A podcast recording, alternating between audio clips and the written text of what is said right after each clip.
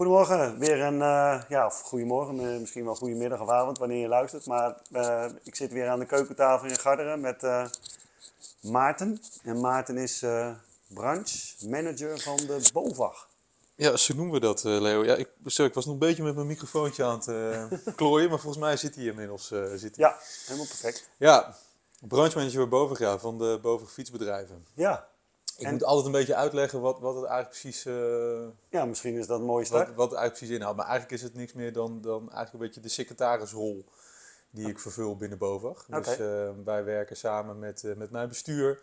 Werk ik aan de invulling van het beleid voor de, voor de BOVAG fietsbedrijven die bij ons aangesloten zijn. Dus dat is mijn rol. Dus ik ben eigenlijk een beetje de verbindende schakel tussen de werkorganisatie ja. in Bunnik. Al mijn collega's die daar zitten. En, en mijn bestuur.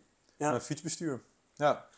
Ja, voor mij was het. Uh, even kijken. En, uh, ik zag op je nog. Oh, ik was natuurlijk voor de podcast nog even op je LinkedIn-profiel gekeken. Ja. Volgens, ik zag dat het nu 15 maanden geleden is dat je begonnen bent bij, als in de fietsen gebeuren. En toen, een van die eerste maanden, hebben wij een keer contact gehad. Ja, ik heb volgens mij, want ik heb toen een, uh, een uh, uitgebreide kennismaking natuurlijk gehad met veel mensen het fietsmarkt. Maar jij was volgens mij een van de eerste die contact zocht met mij van hey, we moeten even een keer kennis maken. Ja, oké. ja, ja. Nee, dat klopt. Misschien leuk, even iets over mezelf. Ik, uh, ik werk denk ik nu ruim zes jaar bij BOVAG. Ja. En ik had hiervoor eigenlijk dezelfde rol binnen BOVAG, maar dan voor de uh, kampeerbedrijven, caravan camperbedrijven en de aanhangwagenbedrijven. Ja. En ik heb inderdaad, ja, 15 maanden geleden, ik neem het direct van je aan, heb ik de switch gemaakt uh, naar, uh, naar fietsbedrijven. en de gemotoriseerde tweewielers. Daar ben ik ook verantwoordelijk voor binnen BOVAG. En dat is dan? dat zijn de brom, snorfietsbedrijven en, en de motorbedrijven. Oh ja. Dus ehm, ik zeg wel eens, ik doe eigenlijk alles met twee wielen, maar dat klopt eigenlijk niet helemaal, want de caravan heeft ook twee wielen. En, uh, dus, dus, maar in principe, um, ja, fietsen, scooters en uh, motoren. Ja, ja, ja. ja, En dat is bij ons verdeeld over twee afdelingen. Dus er staan ook uh, twee afdelingsbesturen die, daar, um, ja. die, die daarop zitten. En ik, ja, ik ben daar de, de branchemanager voor. Ja. ja. En wat als ik nou ja, want eh, de, ja, misschien in de branche, of, of misschien leeft dat in mij of zo, maar, maar wat doet, wat doet een, een BOVAG nou eigenlijk? Oeh, dat is wel een hele brede vraag ja, die stelt. Eh, snap ik. Maar. Ja. ja eigenlijk, um, kijk, een belangrijk deel van onze taak is natuurlijk uh, belangenbehartiging. En, uh, en voor lobby, en voor een consument of voor een fietsenmaker? Of voor nee, voor de branche. Voor de branche. Ja, ja. Wij vertegenwoordigen de branche. Dus wij vertegenwoordigen het, het retailkanaal. Mm Um, dus een heel groot gedeelte van ons werk bestaat uit, uit dat stuk uh, belangenbehartiging. En ja. dat uit zich op, op veel verschillende manieren. Natuurlijk echt uh, uh, belangenbehartiging richting politiek, lobby richting uh, politiek. Ja, er zijn natuurlijk een aantal dossiers die heel belangrijk zijn, ook, voor, de, ook voor de fietsbranche. Jullie zijn aan het inzetten dat, er, uh, dat we geen helmplicht krijgen bij de e-bikes. nou, helmplicht, ja, nou ja, je snijdt meteen natuurlijk een interessant onderwerp uh, aan. Dat, ja. dat, is, dat is natuurlijk wel iets wat op tafel uh, ligt, althans waarover gesproken wordt in de politiek. En daar komt eigenlijk eens in de zoveel tijd, komt dat dossier komt weer eens terug. Ja. Um, nee, wij zijn geen voorstander van plicht. Um, maar we zouden het wel goed vinden als mensen gewoon uh, vrijwillig een helm op zouden, zouden zetten. Um, ik denk als je gewoon kijkt naar de, uh, het aantal verkeersslachtoffers hè, en, en je ziet hoe groot deel daarvan een fietser betreft. Um, en ook hoe vaker hoofdletsel zeg maar, uh, toch wel ja. te constateren bij fietsers. Ja, dan denk ik dat sommige mensen er gewoon verstandig aan zouden doen om zelf een helm op te zetten. Ja. Dus dat, dat, dat juichen we alleen maar toe. We vragen er ook aandacht voor. Dus we hebben vorig jaar ook tijdens de dag van de fietshelm hebben we daar campagne opgevoerd. Samen met RAI. Ja. Um, dus in, in dat soort verhalen ondersteunen jullie eigenlijk uh, de, de, ja, hoe zeg ik dat? De fietsenmakers is te kort gezegd natuurlijk, maar... Ja, het, het, het retailkanaal, de dealers. Ja. ja. Um, en we trekken daarin dus ook samen op. Hè? Dus uh, ja. de RAI vertegenwoordigt uh, natuurlijk de, de fabrikanten. En op heel veel dossiers weten we elkaar daar, uh, daar ook in te vinden en gaan we ook die samenwerking uh, met elkaar aan. Uh, en dit is daar een voorbeeld van. Hè? Als je het hebt over, over helmplicht, nou, daar zijn we geen voorstander van. We zijn wel voorstander van dat mensen zelf verstandig zijn, goed nadenken en, ja. en een helm opzetten op het moment dat dat, ehm, dat, dat nodig is. En wat is dan een, een, een tool die jullie gebruiken om, om, om Ga, gaat het dan om, uh, om, uh, om inzetten van, van promo, dat er meer bewustzijn komt over... Ja, ook die campagne hebben we op die manier gedaan. Ja. Dus dan, dat is echt gewoon een campagne voor het publiek. Dus wij, uh, dat, dat doen we best veel, ook consumentencommunicatie. Ja. Waarin we aandacht vragen voor een bepaald onderwerp. nou, dit is een voorbeeld ervan. Maar bijvoorbeeld ook ehm, fietsverlichting hebben we in het verleden vaak wat mee gedaan. Ja. dat zijn natuurlijk echt consumentendingetjes. Ja, ja. Um, als je kijkt naar de lobby, dat organiseren we eigenlijk politiek. Dus we hebben heel veel contact uh, gewoon uh, met Kamerleden. Ja, ja. Daar zitten jullie ook mee aan tafel, zeg maar. Zeker. Met een, ja, met, ja. Okay. Ik heb een collega, we hebben een team Public Affairs. En daar zit een van mijn collega's, die is, ja, die is bezig om dat soort contacten te onderhouden. Ja. Op allerlei verschillende dossiers, maar waaronder dus ook fiets. Uh, maar we zitten ook heel veel aan tafel met het ministerie. Uh, het ministerie dat zit meer natuurlijk aan de uitvoeringskant. Op het moment dat er een politiek besluit is genomen, dan is het ministerie aan de bal om daar dan vervolgens invulling aan te geven. Ja. Nou ja, ik denk, ik hoef jou niet te vertellen dat het met fiets echt ongelooflijk veel speelt. Hè? Ja. Dus we zien dat, uh, eigenlijk je ziet dat de overheid vol inzet op eh, het stimuleren van fietsgebruik. Ja. Nu ook die campagne is opnieuw uh, gestart. Hè. Die gaat drie jaar uh, duren. Dus dat is echt, daar wordt flink geïnvesteerd ja. vanuit het ministerie. Ja. Uh, ja, en wij zitten dan aan tafel om ook vanuit de branche ja. mee te praten hoe, de, hoe dat Veel met, met parkeren en dat soort toestanden zijn ze nu allemaal bezig. Van ja, waar, waar zet je dan je fiets neer, zou ik maar zeggen? Ja, oh, die heb ik zelf nog niet eens gezien. Maar, oh, dat, ja. dat, dat, heb ik dan meer met sharing bikes. En, en, of, of, of nee, nu heb je bijvoorbeeld al een probleem in Amsterdam. Hebben ze zo'n hele grote mega ondergrondse uh, ja. parkeergelegenheid, maar daar, eigenlijk mag je daar met je e-bike niet stallen, zou ik ja, zeggen. Ik ben er nog nooit geweest, maar het schijnt de grootste fietsenstalling van de wereld uh, te zijn. Dus, dus, uh, dus, dat soort investeringen snap ik dan soms niet. Nee. En dan nou, moet, moeten er, want die e-bikes worden daar soms ook wel of tenminste, dat weet ik trouwens niet. Dat, dat is nu een invulling. maar je zit ook met opladen en dat soort ja. toestanden. Ja, en je ziet natuurlijk dat die lo de lokale overheden ook een beetje aan het worstelen zijn met uh, uh, uh, mobiliteit in de stad. Hè? Gewoon, hoe, hoe, houden we nou die binnenstad eh, bereikbaar? Ehm, hè, dus je hebt eigenlijk drie niveaus. De, politiek worden de besluiten genomen. Je hebt, je hebt het ministerieel niveau waar natuurlijk bepaalde dingen uitgewerkt worden. Maar je hebt ook in Nederland heel erg natuurlijk het, het uh, lokale gemeentes die daar beleid uh, op maken. Ja. Uh, ja, en de fiets, fiets wordt uh, natuurlijk aan alle kanten wordt die, wordt die gestimuleerd. Dat, zie je, dat zie je wel. Dat zie je zeker, ja. ja. Dus dat is, dat is alleen maar goed. Ja. Dus, hoe meer al mensen jaren, fietsen weten. Jaren geleden natuurlijk ook al wel begonnen met bedrijfsfietsenplannen en zo. Dat je natuurlijk... ja ja, daar, eh, daarin zien we dat. Uh, je vraagt van ja, wat, wat zijn dan lobbydossiers? Nou, een van die lobbydossiers is bijvoorbeeld geweest van we vinden dat uh, de fiets van de zaak dat dat uh, makkelijker moet worden. Oh, ja. was best wel ingewikkeld met allerlei regels. Dus daar hebben we vorig jaar hard voor gelobbyd, ook weer samen met de RAI, om dat te versimpelen. Um, en dat is gelukt. Die regels die zijn nu een stuk eenvoudiger dan, uh, dan dat ze waren. En dat helpt gewoon weer om ja, eerder zeg maar, yeah. mensen voor woon-werkverkeer uh, ook op de fiets te krijgen yeah. in plaats van, uh, van, van de auto. Ehm, kijk, je ziet gewoon dat er nog heel veel korte ritjes met de auto gemaakt worden. Die zouden natuurlijk prima op de fiets yeah. afgelegd kunnen worden. Um, dus ja, ik denk dat je heel goed moet kijken gewoon welke mobiliteit past bij jou. Ja. En uh, ik doe zelf ook veel met de auto. Ik ben vandaag natuurlijk ook met de auto hier naartoe gekomen. Want dat is, op de fiets is dat net even te ver vanuit uh, Bunnik, Bunnik naar Garderen. Naar Garderen ja. Maar um, ja, veel van die korte ritjes kan je natuurlijk prima op de fiets doen. Ja. En ook als je kijkt naar de producten natuurlijk die de branche uh, nu aflevert. Dan dat is ook, natuurlijk voor iedereen, voor alles is wel een oplossing te vinden. Het is ook wel een, de hele maatschappij is natuurlijk ook wel een tijdsdingetje zou ik maar zeggen. Want misschien zou je nou ja, we, we, hebben al eens vaker elkaar gesproken, zeg maar. Je bent ook zelf wel uh, een verwend, fietser, zeg maar. Je mag wel uh, lekker op een gravelbike rijden of zo. Of, uh... Niet zo fanatiek als jij hoor. nee, dat valt bij mij ook wel mee. De laatste tijd loop ik meer hard dan dat ik fiets. Maar de, de fiets heeft, dat hadden we het van tevoren ook wel over. Van, nou ja, dat ik laatst in de interview dat er gevraagd werd over ja, wat ik nou, oh, ja, hoe ik nou zo'n verbinding met zo'n fiets had. Maar dat die echt een ziel heeft, zo ja. Maar uh, ja, maar, dat, maar uh, het punt was eigenlijk van dat je, nou ja, in, in de maatschappij zit, gaat het ook vaak om tijd, zeg maar. Hè? Mijn, mijn stap zelf was uh, dat ik een winkel, en ik zag dat ik een, een bij een winkel leefde mij veel stress op. Met, ja, ik sta in die winkel en dan komt er een, ja, dan komt er een klant en dan gaat de telefoon en, ja. en uh, je hebt personeel en die vraagt weer wat. En dan had ik soms hing s'morgens de fiets en die hing er dan s'avonds nog. Ja. En dan kwam die klant binnen en dacht ik, oh shit, ja, ik had die fiets ook nog moeten doen. En dan ben ik een soort van geleefd. Nou, daar, uh, ja, dat, is natuurlijk ook in hoe ik het deed, zou ik maar zeggen. Maar het gaat ook wel heel veel over tijd, zeg maar. Op het moment, ja, tijd is natuurlijk bijna, ja, dat is ook wel ja, is een psychologische stressdingetje, zou ik maar zeggen. Het is ook een beetje een maatschappelijk ding wat je nu uh, aansnijdt. Hè? Ja, je ziet natuurlijk uh, mensen best uh, gestrest door het leven gaan. Kijk, wat wij belangrijk vinden als je dan op de fiets zit, dat je in ieder geval veilig van A naar B kunt komen. nou, als je bijvoorbeeld kijkt naar onze infrastructuur in Nederland, dan hebben we dat voor de fiets in principe prachtig voor elkaar. Ik denk dat er geen ander land ter wereld is wat zoveel fietspaden heeft liggen als, als in Nederland.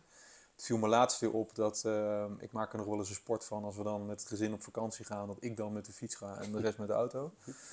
Dus ik was uh, naar Texel gefietst. Maar dan kan je dus eigenlijk volledig vanuit Utrecht naar Texel ga je fietsen over fietspaden. Je hoeft nergens, zeg maar, nee, nee, nee, nee. Uh, wat je in het buitenland vaak hebt, over een provinciale weg te gaan of zo. Hè? Of in Frankrijk waar de, waar de, waar de, vrachtwagens je de plooien uit je broeken rijden. Dat heb in Nederland dat nee. prachtig voor elkaar. Dat gezegd hebbende, zie je natuurlijk wel dat ook daar iets moet gebeuren. Hè? De infrastructuur ligt er soms al uh, tientallen jaren. We zien dat uh, de fietsen die worden groter, bakfietsen, elektrische fietsen. Je ziet natuurlijk ook dat dat lokaal tot discussie leidt. Wat is nou de plaats van, uh, van, van, van bepaalde voertuigen zeg maar, op de weg?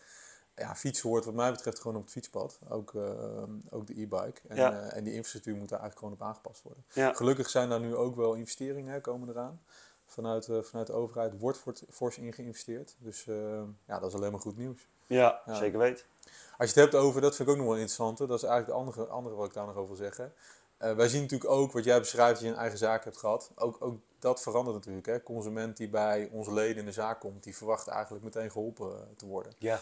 Ook met, zeker met de elektrische fiets. Hè? Ja. Als jij vroeger gewoon met je stadsfietsje bij de fietsenmaker kwam en, en daar zat een rammeltje in, nou ja, daar kon je ook daar, de volgende, hè, daar kon je gewoon nog mee door blijven fietsen. Elektrische fiets, als die kapot is of er mankeert iets aan, ja, dan, dan wil je natuurlijk eigenlijk dat die direct geholpen wordt. Dat je direct geholpen wordt. Zeker omdat je hem ook vaak gebruikt voor, voor je woon-werkverkeer. Dus die druk, zeg maar, wat ik er maar mee wil zeggen, die druk zeg maar, op onze leden, die wordt steeds hoger. Um, uh, ze moeten aan steeds meer dingen, dingen voldoen. Nou, dat zijn ook een van de dingen waar we ze graag bij, uh, bij willen helpen. En dat doen we met opleidingen, dat doen we met trainingen. Dat doen we niet alleen, maar dat doen we ook met de partners van de, partners, de Tweewielen Academy, met Innovan. Ja. Uh, met OOMT werken we daar natuurlijk aan, met bedrijfscoaches die we daar hebben lopen. Dus dit is ook echt wel een onderwerp wat, wat, wat heel erg actueel is. Ja, dat, en dat is ook zeker wel nou ja, dat is ook mijn vlak wel natuurlijk. Met, uh, met, ja, en wat mij raakt inderdaad. Het, uh, het, opleiden. Ja, want op het moment met, qua personeel en zo is het natuurlijk heel lastig in onze branche. Ja. En, uh, en daar ligt ook veel pijn. En ja. ik, zie, ik zie dan wel veel, heel veel mogelijkheden. Want ik hoor heel veel stress wel ook over van... nou, het is ook, ook dat is weer een maatschappelijk dingetje natuurlijk dat uh, heel veel collega's zeggen van ja, ik wilde bijvoorbeeld uh, een landelijk netwerk, duizend fietsenmakers mm. die alleen maar reparatie aannemen en, uh, en dat dan het soort van verdelen. Nou, dan, dan kunnen we, staan we, staan, in mijn beleving komt dan die positie tussen merk en, en, en fietsenmaker meer gelijk. Want nu zijn wij, ja, ik noem ons wel soms wel eens een stelletje hoeren, zeg maar. We zijn keihard aan het werk voor die fietsenmerken. Uh, je, je, ja, je mag je pand huren. Je, je mag blij zijn dat je dat merk hebt staan. En je mag ze het liefst uh, gisteren betalen, zeg maar. En dan, en dan, als er dan een probleem is, ja, ja, ja, ja, dan moet je maar even bij Bosch zijn. Of dan moet je maar bij Bavang zijn. Of, nou, ja, of het zit in je marge. En, nou, sommigen geven wel wat vergoedingen. Er, er zijn natuurlijk wel verschuivingen. En ook heb je daarin de goede en de minder goede merken. Maar het resultaat... Uh, ja, of, en als ondernemer ben je gewoon heel veel tijd met dingen allemaal bezig. Nou, ik, ik heb met, vooral met het tijdsaspect zelf heel veel gezeten, omdat ik vermoeidheidsziekte had. Dus ik moest eigenlijk ja, slim werken. Dus ik moest minder doen om meer te verdienen. Dus nou ja, dat, daar hoorden uiteindelijk heel veel dingen bij die ik met een vaste prijslijst of een helderheid of, uh, of nu mijn video's die ik maak. Dat, dat geeft mij al maar mijn klanten zijn eigenlijk bijna allemaal een soort van geïnformeerd, waardoor ik eigenlijk met heel weinig tijd. Je krijgt bijvoorbeeld in een appje, uh, wil je nummer 3, 4 en 24 uh, doen. En uh, stuur, maar een, stuur maar een tikkie of, of kan ik al wat overmaken of zo, bijna. En de je weet waar de sleutel ligt, ja. zou ik maar zeggen. Ja. Nou, in dat hele traject dat is voor die ondernemer natuurlijk een heel uh, pakketje. Ja, om nee, allemaal... zeker. Jij, jij hebt daar je eigen pad, pad in gevolgd. En uh, kijk, voor veel ondernemers uh, is denk ik efficiëntie heel belangrijk, ja. ook, ook in de werkplaats. En tegelijkertijd is dat ook een, een, iets wat soms met de fiets best lastig is. En niet alleen omdat die consument verandert en, en, en steeds kritischer wordt, maar um, ja, ook omdat de fiets natuurlijk gewoon echt een serviceproduct is. Ja. Um, Um, ja, en wat, wat ik daar nog meer over wil zeggen. Ik, uh, ja, um, het is ook gewoon een hele hectische periode geweest in, uh, in de branche. Uh, coronatijd is natuurlijk gewoon mega druk geweest voor, um, voor, voor onze leden.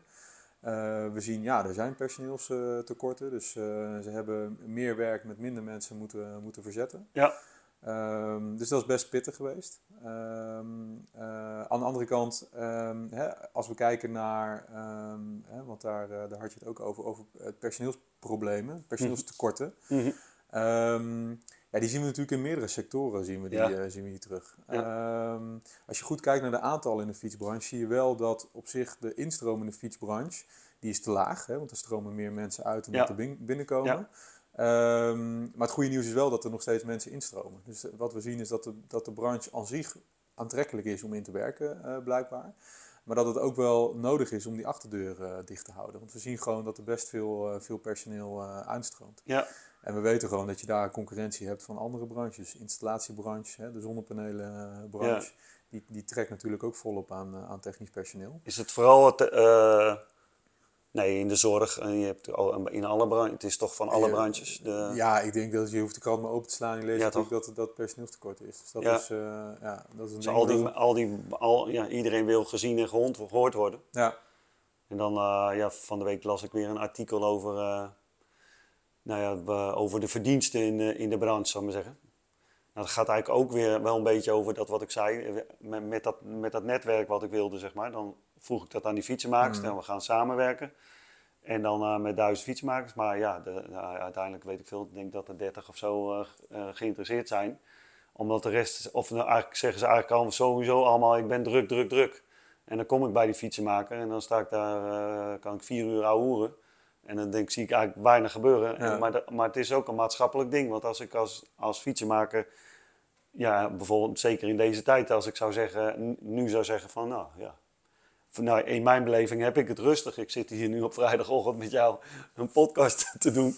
Welke fietsenmaker heeft er nu tijd die zegt van ja, ik moet fietsen maken. En ik, en ja, en ik, ik ben dan, ja, ik kijk ook anders. Ik heb mijn leven ook anders ingericht. Ja.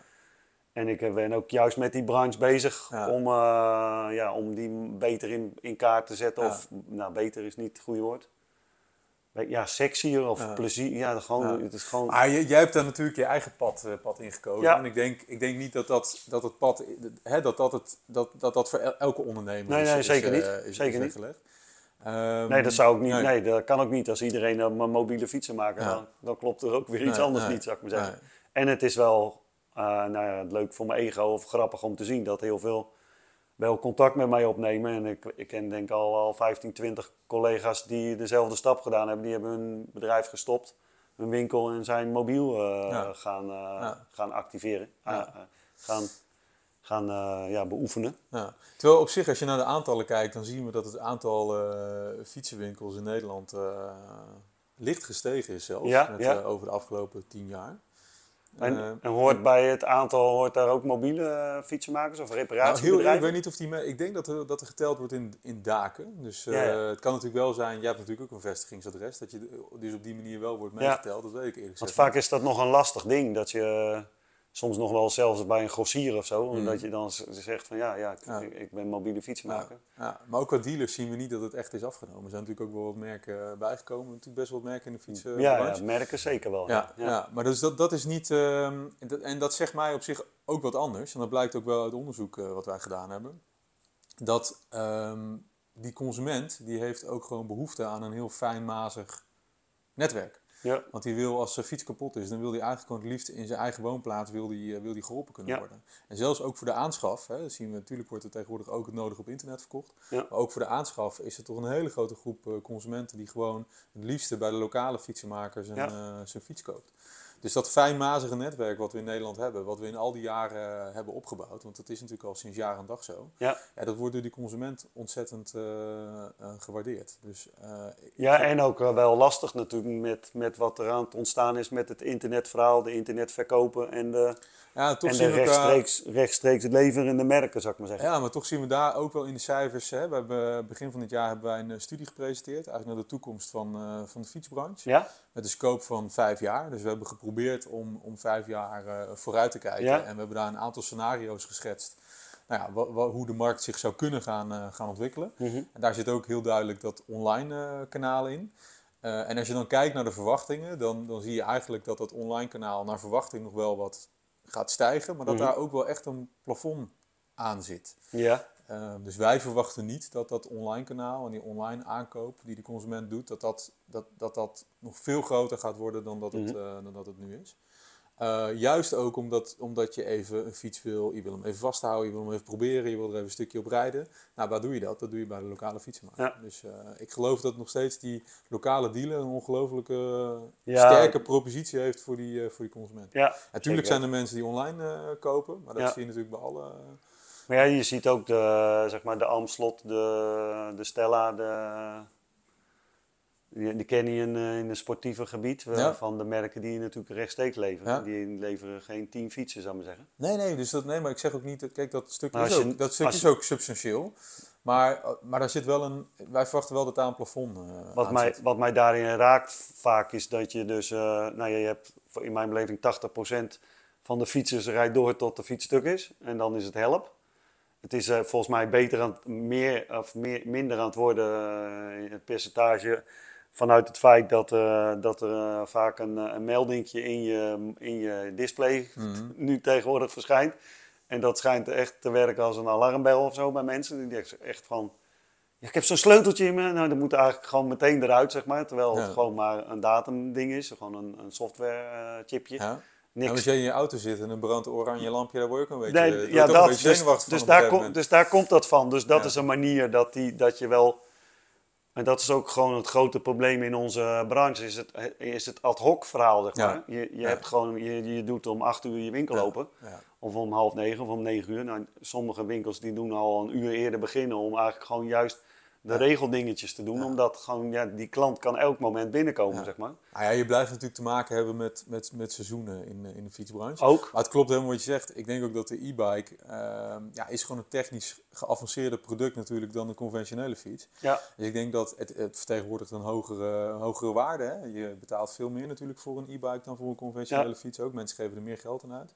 Dus um, die component preventief onderhoud, die gaat stijgen de komende jaren. Ja ja, en daar zit ook wel de rust. Tenminste, dat heb ik dan ervaren, zeg maar. Of dat, dat had ik te doen eigenlijk. Mm. Ik, voor mij was die ad hoc dingen heel lastig, zeg maar, met mijn energie. Mm. En, en daaruit, uh, nou ja, dus, dus uh, nou, ik zag eerst nog de vrijheid met een, met een bakfiets aan huis, zeg maar. Hè. Dan dacht ik, nou, nu ben ik echt beroepswielrenner. Uh, want ja, ik, ik fiets voor een beroep, maar ja, dan was ik in Voorthuis en dan belde een klant in Harderwijk. En dan was ik in Harderwijk.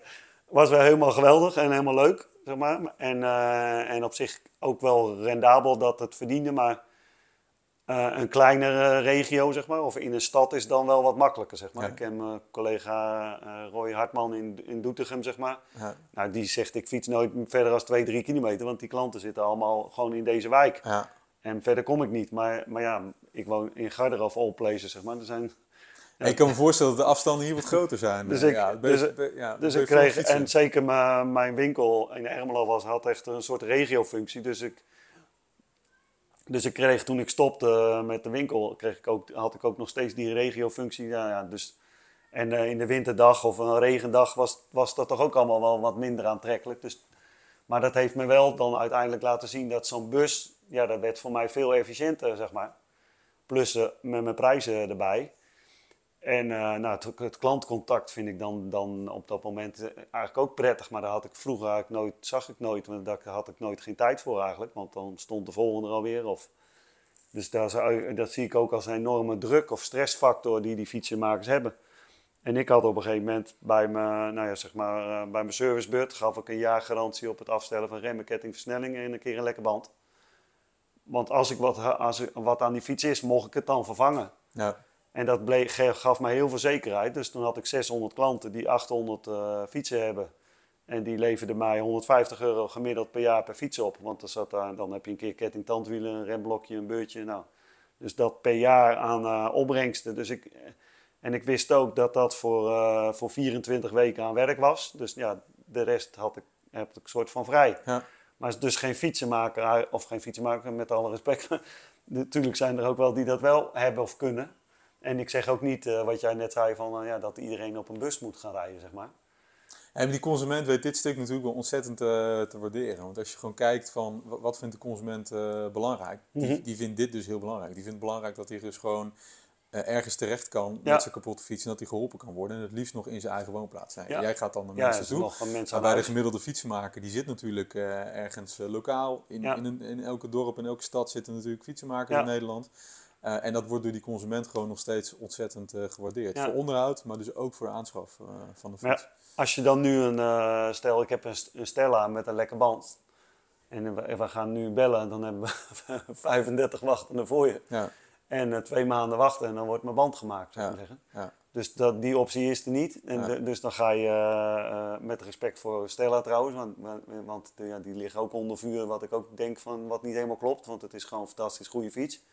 Want of je nou, uh, weet ik veel, een Bavang motor of een Bosch motor in merk A, B of C zet, ja, dat maakt in mijn beleving niet uit. En, en ik, als hun die fietsen misschien 100 euro duurder maken en ze doen wat meer investeren in de service ja. Nou, dan zou ik het graag doen, zeg maar 80.000 fietsen keer 100, geef mij die 80.000 keer 100 euro en dan, dan kan ik landelijk wel de reparatie en onderhoud voor hen doen. Ik heb niet zo'n beeld bij hoe ze dat georganiseerd hebben uh, bij Stellen. Wat ik wel weet uit het onderzoek van ons blijkt gewoon dat die consument, die wil eigenlijk gewoon dicht bij huis geholpen worden ja. en, en, die, en die wil gewoon service. Maar dan, dan ga je... die kan de betere service bieden dan een lokale fietsmaker. Ja, dat, maar dan ga je dus googelen. En dan, uh, dan, uh, nou, dan hier in Garder is het niet zo moeilijk. Maar uh, stel ik ga in Ermelo googelen of zo, of in Bunnik, ga je googelen. Nou, en, en dan ga je de eerste fietsmaker bellen of je gaat er langs. En dan kom je daar met je of internet gekochte fiets of, of Stella fiets of Hamslot of, en, of Canyon. En dan, ja, dan, dan word je boos aangekeken, zou ik maar zeggen. Want ik denk dat, ja, ik weet niet in percentages, maar het kan maar zo zijn dat 60, 70 procent willen ze eigenlijk niet helpen. En dat snap ik vanuit de drukte. Ja. En ook de kennis, want, want ja, dan heb je weer een merk erbij waar je weer alles van de onderdelen moet hebben en de kennis van moet hebben. Dus dat is het lastige. Ik, ik, ik, weet niet wat voor percentages dat zijn. Ik herken wel dat, uh, nou ja, dat, dat fietsenmakers gewoon ontzettend druk zijn. Ja. Uh, als je gewoon kijkt wat het werkaanbod is bij, uh, bij de gemiddelde fietsenmaker, dan is, dat, dan is dat gigantisch. Die werkplaatsen die zitten gewoon ramvol, zeker, zeker in het seizoen. Ja. Um, dus ja, die moeten plannen en die moeten wellicht keuzes maken. Ja. Ik heb deze zomer regelmatig gehoord dat uh, collega's gewoon een week dicht gingen omdat ze 40 reparaties hadden bijvoorbeeld staan. En dacht van ja, ik ga eerst maar eens die reparaties doen, want ik heb er helemaal geen tijd voor, want elke keer die klant helpen. Dus dat zijn, en ja, ja, dus daar zit, uh, ja, daar zit en die pijn natuurlijk van, uh, van, uh, van de scholing, of dat er weinig of minder, minder personeel is. Plus dat we, ik denk ook wel een, een, een item is, is onze waardering, zou ik maar zeggen. Ja. dat, er, ja, dat er soms nog voor 30 euro een servicebudget ge, Ah, ik denk dat dat wel, dat dat wel een rap tempo aan het uitsterven eh, is. Je ziet wel dat, dat ook zeg maar, die waardering bij de consument uh, er steeds meer is. Ja, ja zeker. En, en, ja. en, ook doordat je, hè, nogmaals, als je een e-bike hebt en die is kapot, ja, dan kan je er niet zoveel meer mee. Ja. Nou, hoe blij ben je dan als die de volgende dag weer gerepareerd voor je, voor je klaar staat? Ja. Dus ik denk dat dat enorm bijdraagt aan die, consum, aan, aan, ja, die consumentenwaardering. Um, ja, en qua scholing, uh, het mooie wel is aan het, uh, aan het, aan het fietsvak, hè, fietstechnicus, dat is natuurlijk de, de opleiding die je kunt volgen om, uh, om fietsmaker te worden.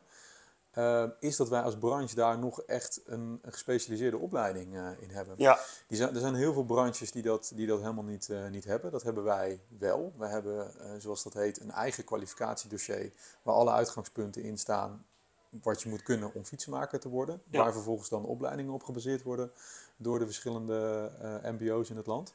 en dat is een groot goed wat mij betreft. Dus het is heel, heel goed dat wij nog steeds die eigen opleiding hebben als fietstechnicus. En ook daar zijn wij volop mee bezig als bovenzijnde om dat, om dat actueel te houden, maar ook om dat onder de aandacht te blijven brengen. Om te zorgen dat het opleidingslandschap goed wordt, wordt ingevuld. Vind ik, vind ik zeker waar, zeg maar. En maar wat, wat ik daar mis, zeg maar, of wat, en wat ik ook veel hoor, is, de, is het feit van doorgroeimogelijkheden, zeg maar. Dus, dus je kunt, ja, je, je, mm. de, de stappen zijn eigenlijk van, nou, ik kreeg heel veel jongens van 14, 15 jaar, zeg maar. Mm.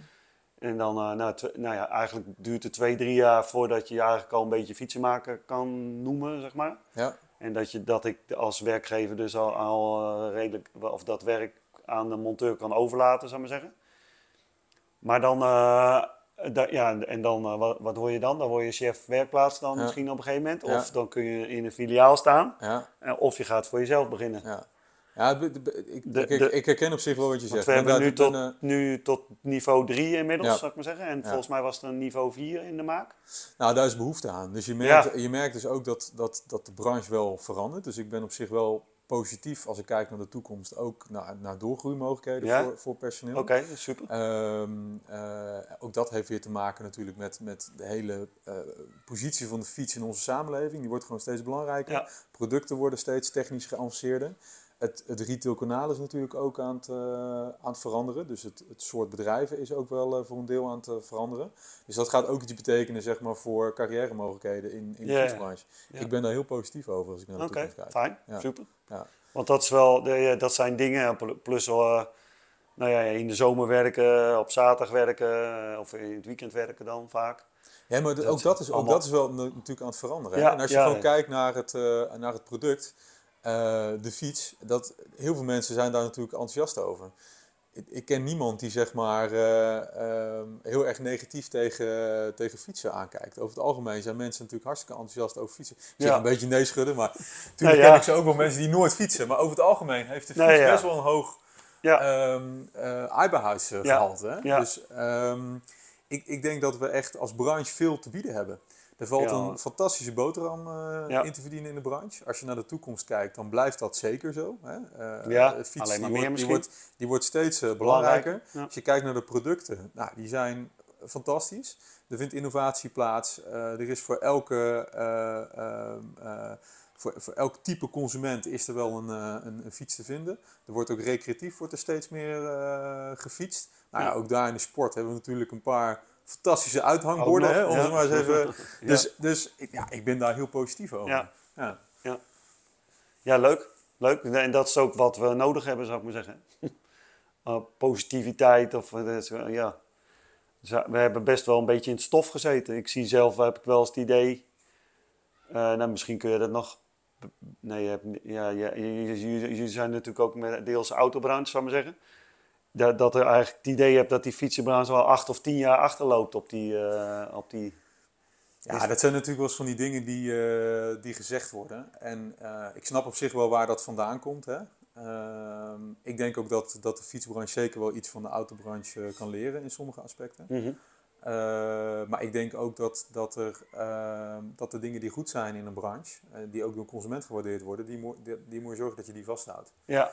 Uh, en dingen die beter kunnen en die misschien bij andere branches al wel, wel gebeuren, die, die moet, daar moet je van leren en die moet je wellicht eh, implementeren in je branche. Ja. Uh, maar je moet vooral ook uitgaan van je eigen kracht. Ja. Ik. ja. Maar ik vind dat ook wel juist het mooie nu. grappig is ook wel dat we, dat we veel als fietsenmakers zeggen van ja, die, die, oh, die autobranche dat is niet zo'n bedreiging of dit of dat. Maar als je kijkt dat Pon en Lauwman bijvoorbeeld in, in onze branche zitten of uh, eigenaar naar zijn van heel veel merken of, of, of bedrijven. Uh, dan heb je misschien al, weet ik veel, hoeveel procent van de markt is al, is al auto, uh. Ja, het ligt natuurlijk aan, aan hoe je kijkt. We hebben ook in het onderzoek waar ik net ook al aan refereerde, hebben we wel in kaart gebracht van nou, wat zijn nou de belangrijkste spelers, fabrikanten. Nou ja, dat is geen geheim. Dat zijn natuurlijk uh, Pon en Excel, die zijn daar, uh, die domineren de, de, de Nederlandse markt. Ja. Um, nou Bond doet natuurlijk ook veel met auto's. Die hebben ook een eigen lease-tak. Dus dat is zeker een, ja, een dynamiek in de branche die, ja, die je niet kan ontkennen en die er gewoon is. Ja. Wat wij belangrijk vinden is dat, je dat, nou, dat we daar ook leden over informeren. Dus dat we ook leden voorhouden van nou, de branche ontwikkelt zich op deze manier. Um, en dat je daar als ondernemer zeg maar je, je eigen keuzes in, uh, in, in, kunt maken. Wat betekent dit nou voor mij? Hoe ziet mijn zaak er over tien jaar uit? Ja. Welke, welke keuzes heb ik uh, wellicht? Wel, wat, wat zijn mijn strategische overwegingen? Ja. Nou, dat zijn allemaal dingen waar we leden bij proberen te ondersteunen. Ja. Wij gaan nooit op de stoel van de ondernemer zitten. Dus de ondernemer is altijd zelf aan ja, om te bedenken van... Nou, zelf stuur in handen. Daar is hij ook ondernemer ja, uh, voor geworden, stel, ja, stel ik me zo voor. Ja. Uh, maar ik zie wel een taak voor ons weggelegd om natuurlijk die ondernemer daarin te informeren, te inspireren, om daar met elkaar het gesprek over aan te gaan. nou, dat doen we onder andere door bijvoorbeeld zo'n studie te doen, zoals we die dit jaar hebben gedaan. Ja. en daar gaan we dan vervolgens ook met ondernemers over in gesprek. Ja. Dus we hebben voor de zomervakantie hebben wij een aantal regiobijeenkomsten georganiseerd. Mm uh, kleinschalig, een beetje zoals we nu zitten, aan een ronde tafel met verschillende ondernemers uit een specifieke regio, om daar met elkaar zeg maar, het gesprek over aan te gaan. En dat gaan we in het najaar doen we dat opnieuw. Dus er zijn er nu weer uh, zeven gepland in eigenlijk alle uithoeken van, uh, van Nederland. Ja. ja, en dat zijn altijd hele leuke, leuke avonden waar, je, waar zeg maar, het goede gesprek plaatsvindt. Is dan ook nog ideeën om daar, zoals ik, ik, ja, ik heb er dan wel van gehoord, zou ik maar zeggen maar dat je daar niet bovengeleden bij aan. Uh, nee, zeker. Dat hebben we ook bij of? eerdere bijeenkomsten hebben we dat gehad. Ik, oh ik sta daar open voor. Natuurlijk doen we die studie primair voor onze leden. En snap maar, je maakt het ook aantrekkelijker, zeg maar. Want als je, als je weet, meer weet waar je. Volgens mij staat er wel een soort van. Uh, nou ja, bij mij staat een soort mm. van geschreven. Nou, ik, ik, betaal, weet ik veel, een, eh, een jaarlijks bedrag nou ja, ik heb daar op een gegeven moment van gemaakt, ja, ik heb geen winkel meer, dit en dat. En het is helemaal niet meer aantrekkelijk om bij de bovenwacht te zitten. Ja. Ja, en daarna uh, doe ik er ook niks meer mee en ik hoor er ook niks meer. En, ja. en, nee, ik maar, zit, ik maar misschien loop ik helemaal... Ja. Ik ben ook wel van, uh, nou, al kost het me 500 of 600 in de maand, maand of in, per jaar, maar, maar het is een bijdrage waar we allemaal beter van worden, zou ik maar zeggen. Dan moeten we allemaal aansluiten bij de bovenwacht, zou ik maar zeggen. Nou ja, kijk, wij, uh, wij um, dat collectief hebben natuurlijk wel keihard nodig, ook als, uh, ja. als branche zijnde. En um, hè, om, om bijvoorbeeld maar een voorbeeld uh, te noemen, wij sluiten ook voor de branche de CAO af. Ja. nou ja, dat doen we omdat we dat collectief kunnen, kunnen vertegenwoordigen. Ja. Dus dat is al een van de redenen waarom, het, waarom eigenlijk iedereen gewoon lid zou moeten zijn van de branchevereniging. Ja, of, um, maar als je weer, ik heb geen personeel, dus dan heb ik weer niet nodig. Nee, nou ja, goed, zo, ja, dat, in jouw eh, situatie snap ik uh, dat uh, inderdaad, maar veel bedrijven hebben dat, hebben dat natuurlijk wel. Ja. Um, jij stelde de vraag van, is iemand die geen lid wordt, is, kan die dan ook daarbij aansluiten? Ja, ja ik zit daar niet zo zwart in, uh, zwart-wit in, Leo. Dus hè, we hebben afgelopen bijeenkomsten hebben ook bedrijven gehad die zeggen, nou, ik zou toch wel heel graag willen komen luisteren, kan dat? Ja. Of willen meepraten, meediscussiëren. wat mij betreft zijn die bedrijven welkom. Uh, wij zoeken daar natuurlijk wel de balans in. Hè? Ja. Uh, nogmaals, die bijeenkomsten zijn primair voor onze leden. Ja, ja, ja. Uh, krijg je ook een raar gezicht van een lid, denk ik, als er, eh, als er acht, als acht zitten en er zijn er zes. ja, nee, dus dat, dat, dat, dat, gaan we niet doen. Nee. Maar als er een, een keer een bedrijf bij zit, en soms wordt die ook gewoon aangedragen hè, door een bovenlid. Die ja. zegt, ik heb een collega die is geen lid, maar die, die zou ik toch graag mee willen, mee willen ah, nemen of erbij willen hebben. Dan, ja, leuk. dan, dan, is die, dan is die welkom. Ja. En uh, we hadden in Zeeland hadden we ook een bedrijf die, uh, die is daarna ook weer, uh, weer lid geworden. Dus, oh ja. nou ja, dat bedoel ik. Dus, dus, ja. het is uiteindelijk ook een soort van werving als je. nou ja, ik denk dat het veel. We, we, ik, heb zo'n, nou, ik heb dan een Facebookgroep met 2000 collega's en een WhatsApp-groep hebben we met 300, 350 ja. collega's. Nou, er gaat da dagelijks wel van allerlei shit en dingen overheen, zou ik maar zeggen. Ja. In hoe iedereen dat allemaal met elkaar wil en moet doen. Maar, ik, maar het, volgens mij de toekomst en de energie is allemaal om steeds meer samen te gaan werken, zou ik maar zeggen. Je moet, je moet, samenwerken is sowieso uh, heel belangrijk. Toch? Je, had het, je had het bijvoorbeeld net over, uh, over de fabrikanten, dealerschappen, merken. Uh, ja, ook daar is het gewoon heel belangrijk dat je goed samenwerkt zeg maar, met, met het merk wat jij vertegenwoordigt. Ja. Um, nou, bijvoorbeeld een van de dingen die we daarin in doen, is dat we jaarlijks ook onderzoek doen naar die relatie tussen die dealer en die importeur. Ja. Ehm, dat noemen wij het, het, het RODI-onderzoek. ja, RODI-onderzoek, ja. ja. en dat doen, we, doen we ook al sinds jaar en dag. maar dat doen we bijvoorbeeld ook samen met fabrikanten. Dus ehm, we willen daar dan, natuurlijk, wij zijn de afzender van het onderzoek. Maar wij vragen ook aan de fabrikant van, nou, we zouden het fijn vinden om daar wel uh, ook samen in op te trekken. En, uh, en dat gebeurt ook volop. Hè? Dus eigenlijk alle fabrikanten die doen dat dan, dan ook samen met ons. Ja. Omdat we die samenwerking gewoon heel belangrijk vinden. Ja, ja. Ja. ja. dat is toch uiteindelijk... Uh, maar, maar ja, de laatste, of er is bijvoorbeeld wel eens een dingetje of zo, nou dan schrijf ik over iets van een accu. En dan, of er is ergens een accubrand geweest. Nou, dan ben ik een onruststoker als ik dat doe. Maar ik denk van ja, waarom? Het gebeurt gewoon. En dit is ook mijn collega, zeg maar, waar zijn winkel van in de brand stond. Ja. Ik weet niet hoe je het opgeschreven hebt, Leo, maar zo, zoveel mensen, zoveel meningen. Ja, ja, 100 procent. Ja, dus 100%. Dat, uh, ja. Maar, dat, maar, dat is, maar, maar, ja, maar zo zit ik wel in, de, in het verhaal, zeg maar. Als iets goed, als, als, als ik een fiets hier bij een klant goed maak, dan is dat ook goed voor alle andere collega's of zo. Ik, ik zit daar eigenlijk heel breed in. Ja. En natuurlijk eh, heeft iedereen zijn dingetjes, zal ik maar zeggen. En, en niet, uh, gelukkig is niet iedereen zoals mij, zal ik maar zeggen. Maar het is wel uh, ja, wat nodig is eigenlijk om, om ja, onze, onze branche ook ja, werkbaar te houden of zo, zeg maar. En dat we aantrekkelijk blijven en dat we het wel... Want wat was de, de goal een jaar of twee jaar geleden? Dat er de regering wilde 100.000 fietsers erbij in zoveel tijd. Of Ja, ja, volgens mij hebben ze dat uh, nu zelfs wat uh, de ambitie om dat op te schalen. Dus ja. nog meer fietsen erbij. Daar is ook onder andere die campagne een voorbeeld van. Ja. Dus, ehm, nou, en ik schik dan, zeg maar. Ik denk van, hoe gaan we dat doen? Hoe gaan we dat onderhoud en die reparaties van 100.000 meer fietsen doen? Als, we kunnen nu al niet aan. Nee. Nee. Nou ja, dat is maar en dat houdt mij bezig, zeg maar. En, en, en, en ja, en, en ik vind dat ja, ergens ook wel pijnlijk dat dat niet, dat dat niet, niet heel branche ge, gerealiseerd wordt. Of, en, en, ook, ook dat er een, uh, een, een, niet-merk fiets, accu of wat dan ook in de brand vliegt of zo. Ja, dat, ik, ik, ik, allemaal ik, fiets is onze branche, toch? Jij zegt, ik weet niet of dat gerealiseerd wordt, ik weet niet of dat zo is. Hè? We zien dat uh, de vraag naar reparatie en onderhoud is gestegen de afgelopen jaren. En we verwachten dat die nog verder gaat stijgen. Heeft natuurlijk ook weer alles te maken met, uh, met de e-bike. Maar ook gewoon met het feit dat, dat meer mensen zijn gaan fietsen. Ja. Dus er worden meer fietskilometers afgelegd. Meer mensen zijn daar onderzoeken of cijfers van of zo? Dat mensen meer want ze, iemand zou 5 kilometer of 4 kilometer per dag fietsen of zo, geloof ja, ik? Nee, de gemiddelde. Uh, wat we zien is dat, dat er nog heel veel kleine ritjes met de auto uh, worden af, uh, afgelegd. Oké. Okay. we zien wel dat de fiets meer gebruikt wordt voor woon-werkverkeer. Dus dat het steeds vaker een serieuze vervanger is voor, voor de auto voor woon- woon-werkverkeer. Um, uh, volgens mij is een derde van de e-bike kopers, die heeft ook gezegd, die koop ik echt voor woon-werkverkeer en, uh, en de tweede auto gaat, uh, gaat de deur uit. Dus dat wordt ook wel, als ik leden spreek, wordt dat ook wel herkend. Dat dat vaak het verhaal is waar de consument mee in de showroom komt.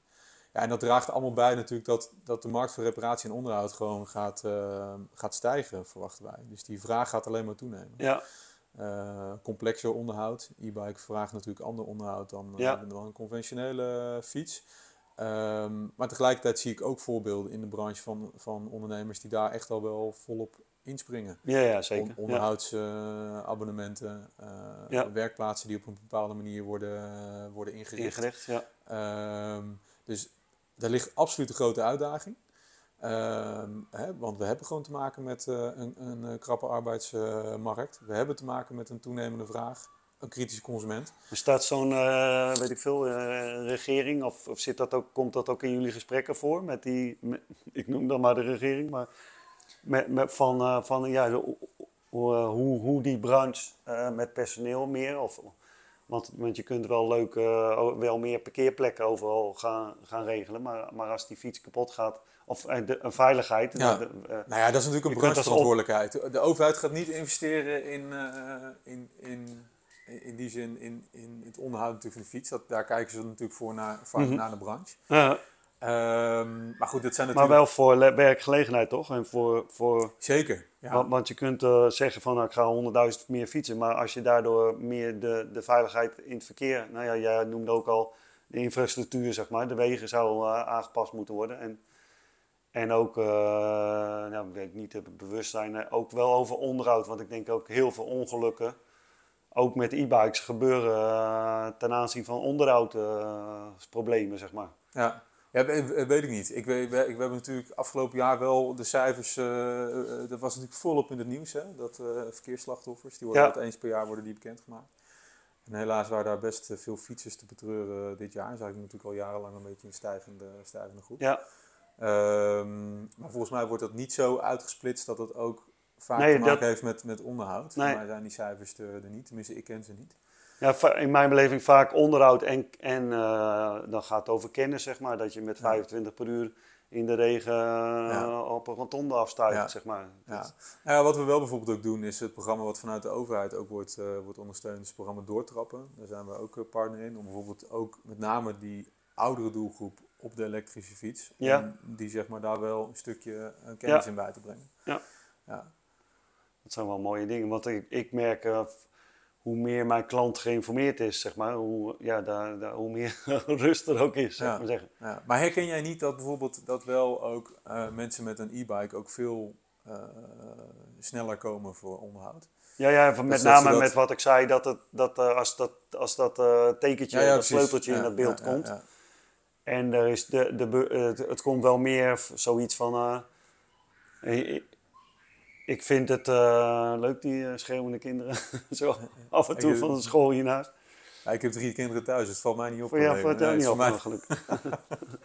ik hoop ook niet dat er te veel in de podcast uh, komt. Ik kreeg laatst al te horen dat de podcast niet heel, soms niet professioneel was. Omdat ik vorige keer had ik een, kwam er doordat ik drank iets van een boertje op of zo. Ah. Zeg maar. en dat, dat, dat, had ik niet eruit geknipt. maar ik, vind, ik hou juist van een... heel menselijk.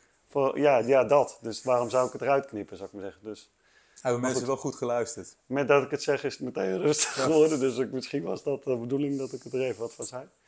Even kijken, wat zei jij nog? Wel iets moois? Was, uh... Nee, dus dat er steeds meer preventief onderhoud uh, plaatsvindt. Dus dat mensen ook ja, sneller uh, Ja, dat, dat idee heb ik wel. Dat door, ik zie dat zelf, omdat ik ze maak, ik zie nooit, als ik aan, ik moet heel veel onderhoud aan fietsen doen maar heel specifiek extra onderhoud aan de elektrische gebeuren kun je ook niet doen, zeg maar.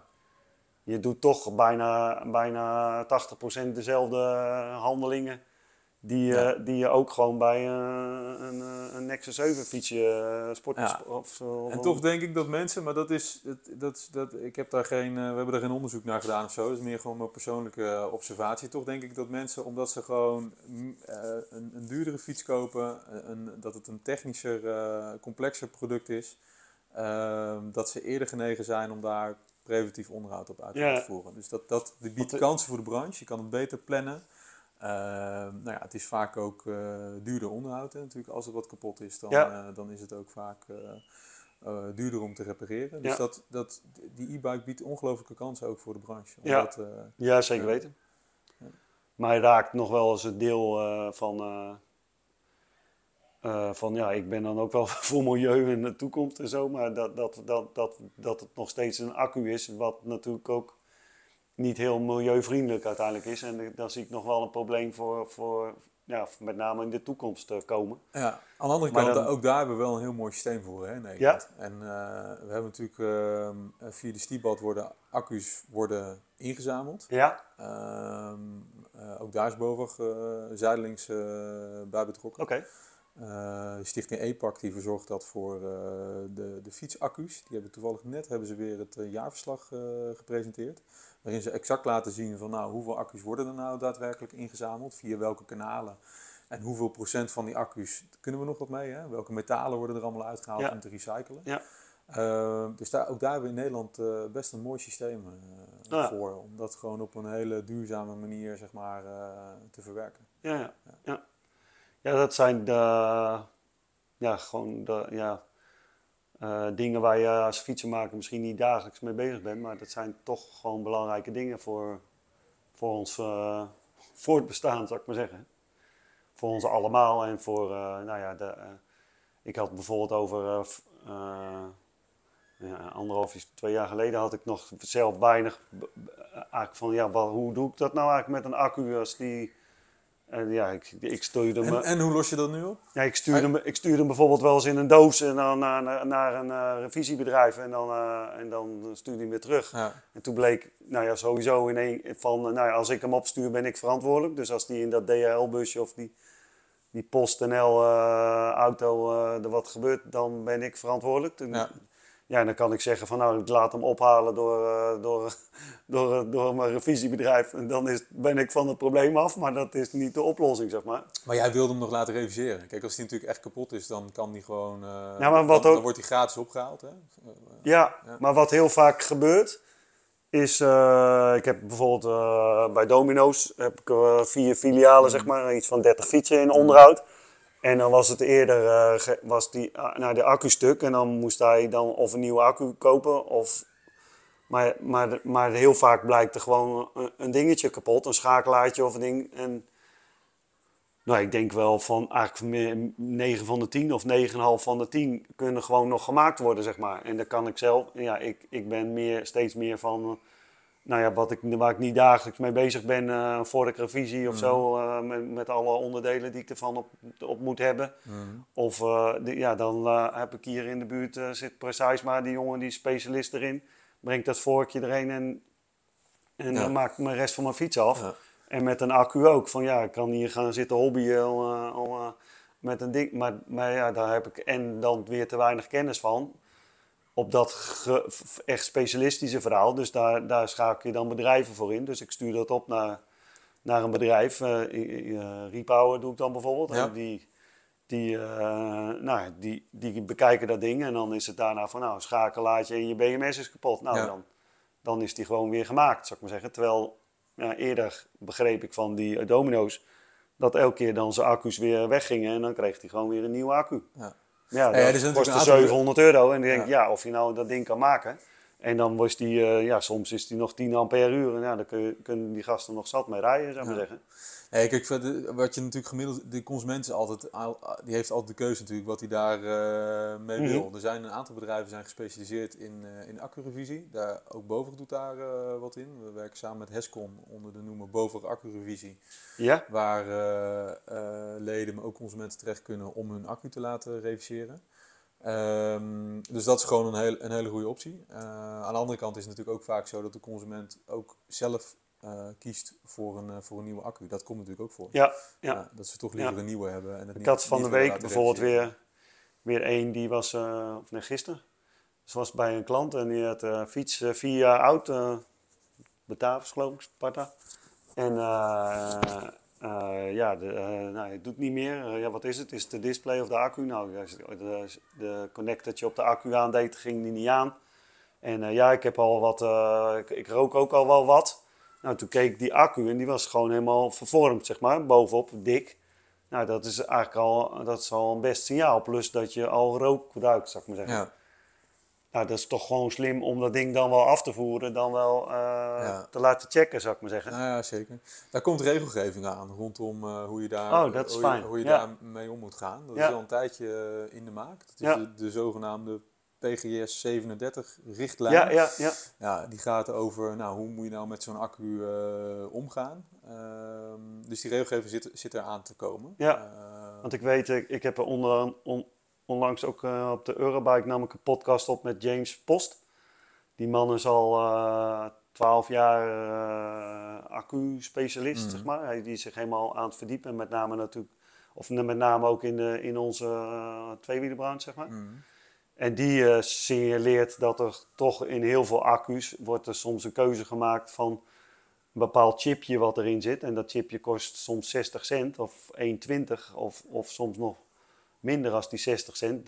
Daar, wordt er niet in gedaan omdat, ja, dan zeggen ze ja, de fabrikanten wilden dat er niet in. Maar die wist helemaal niet het belang of, of omdat de regelgeving wereldwijd en met name waar ze veel al vandaan komen natuurlijk, China, Taiwan uh, ja, daar is die regelgeving uh, die, die is er niet. Dus, dus ja, of je dat chipje er nou wel in doet, en dat gaat dan bijvoorbeeld over eentje die uh, temperatuur meet en wat, wat een hele belangrijke is. Want, want ja, vanuit temperatuur ontstaat op een gegeven moment brand. En als je dat kunt signaleren en hij schakelt daardoor uit, dan weet je al heel veel meer, zou ik maar zeggen. Ja. Ja, geen idee. Volgens mij is het zo dat, dat over het algemeen natuurlijk hele veilige producten zeg maar, af worden geleverd voor de Nederlandse markt. Uh, tuurlijk gebeurt er wel eens wat met een accu, maar als je gaat onderzoeken uh, hoe dat komt, heeft het ook vaak natuurlijk met gebruiken uh, te maken. Ja. Ja, het is gewoon niet, niet handig als je een accu twee keer uit je handen laat vallen. Nee, en dat gebeurt. Daar, wordt, daar, wordt hij, daar wordt hij niet beter En dan zie je ook al dat, dat nou, ik denk dat misschien wel 60% van de accu-casingen zijn mhm. kunststof. Dat je al denkt van ja, de, eigenlijk ja, een tijdbom in het kunststof maken.